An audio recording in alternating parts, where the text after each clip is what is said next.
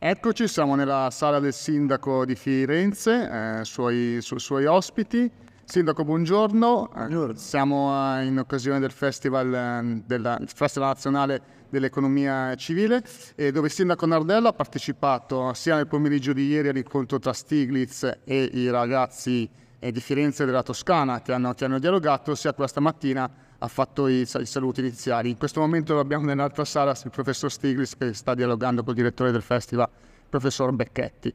Noi siamo qui ospiti perché con, eh, con Dario Nardella volevamo toccare uno dei temi che è emerso in queste, in queste ore, che è il, il tema di, del ruolo che può avere una municipalità, una città, in questo caso una città medio grande, una città importante in Italia come Firenze, nel luogo, nel, nello sviluppo eh, dei processi di economia civile. Ecco Sindaco, eh, le cito anche un allievo di Stiglitz, eh, Gary Giraud, che dice che appunto la politica necessaria, eh, però in particolare la politica più reagente su questi temi, è la politica delle, delle città, dei municipi. Voi che cosa state facendo a Firenze? io sono molto convinto che la politica più reagente di fronte alle sfide globali, come il cambiamento climatico, le diseguaglianze, e la rivoluzione tecnologica, sia proprio la politica che parte dal territorio.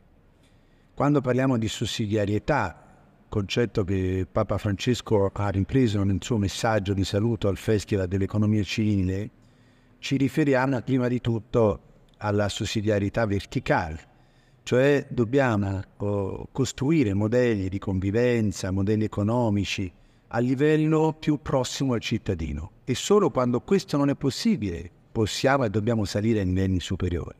Purtroppo avviene il contrario e a Firenze noi lavoriamo su molti fronti cercando di mantenere appunto nel territorio quella forza generativa della politica, delle relazioni sociali, con eh, un coinvolgimento primario delle nuove generazioni. Per esempio in campo educativo abbiamo costruito le comunità educative, ovvero dei contesti dove coinvolgiamo tutti gli stakeholder, come associazioni, famiglie, istituzioni, la scuola, per creare un uh, contesto favorevole alla formazione e all'educazione dei ragazzi, co- combattendo la povertà educativa, combattendo il fenomeno dell'abbandono, combattendo anche le disparità tra quartiere e quartiere, ma anche la partecipazione attiva dei cittadini nei processi decisionali, un altro aspetto su cui a Firenze abbiamo lavorato molto, penso alle cosiddette maratone dell'ascolto, e le giornate intere passate con i cittadini, le associazioni,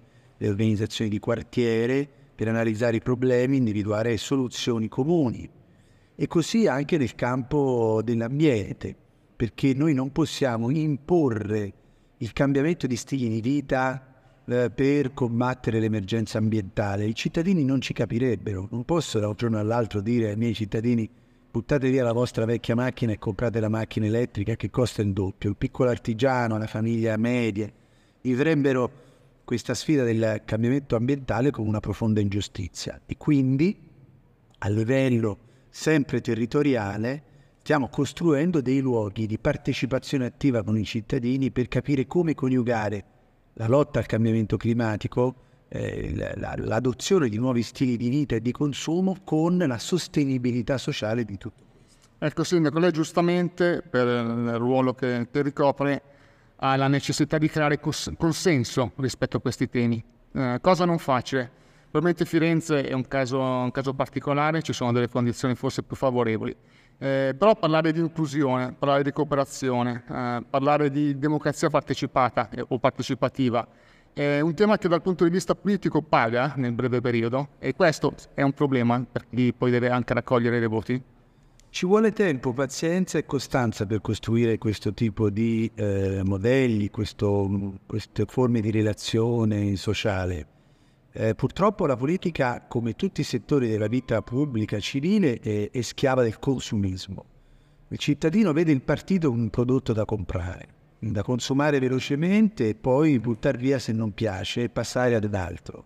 Non c'è più un'adesione ideale un'adesione emotiva, culturale ad una proposta politica, ma anche perché la stessa politica ha smesso di svolgere quella funzione, diciamo, escatologica, cioè ha smesso di selezionare le classi dirigenti ha anche smesso di eh, fare riflessioni profonde che guardano ai lunghi periodi.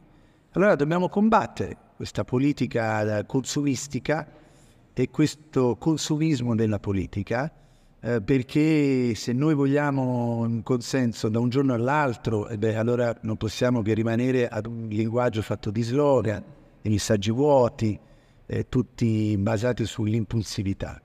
Per questo ci vuole tempo e devo dire che per un sindaco forse è un po' più facile perché la stabilità che il sistema elettorale dà ai sindaci, che certamente rimangono cinque anni almeno a governare una città, permette di individuare traguardi di medio e lungo periodo e fare un lavoro paziente. La politica ha bisogno di questo e dobbiamo cambiarla perché non possiamo farne a meno.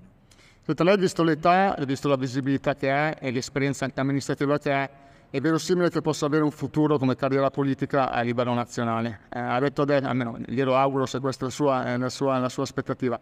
Ha detto adesso eh, che per un sindaco può essere più facile. Andare a Nardella un domani che possa essere un leader eh, di, di, un partito a livello nazionale o avere cariche istituzionali a livello nazionale. Si sente di prendere un impegno perché questi temi rimangono centrali come lo sono adesso, come c'è lo stato finora? Uh, un famoso politologo italiano che io amo molto, Sergio Fabrini, dice spesso che si può vivere per la politica, ma non si deve vivere di politica. E io cerco sempre di avere questo tipo di atteggiamento, uh, nel senso che la politica è sempre un servizio che si fa alla società e che ha una sua durata. Vedremo cosa mi riserverà il futuro. In ogni caso per me è fondamentale anteporre ai miei interessi personali quello che è un interesse collettivo, un obiettivo collettivo.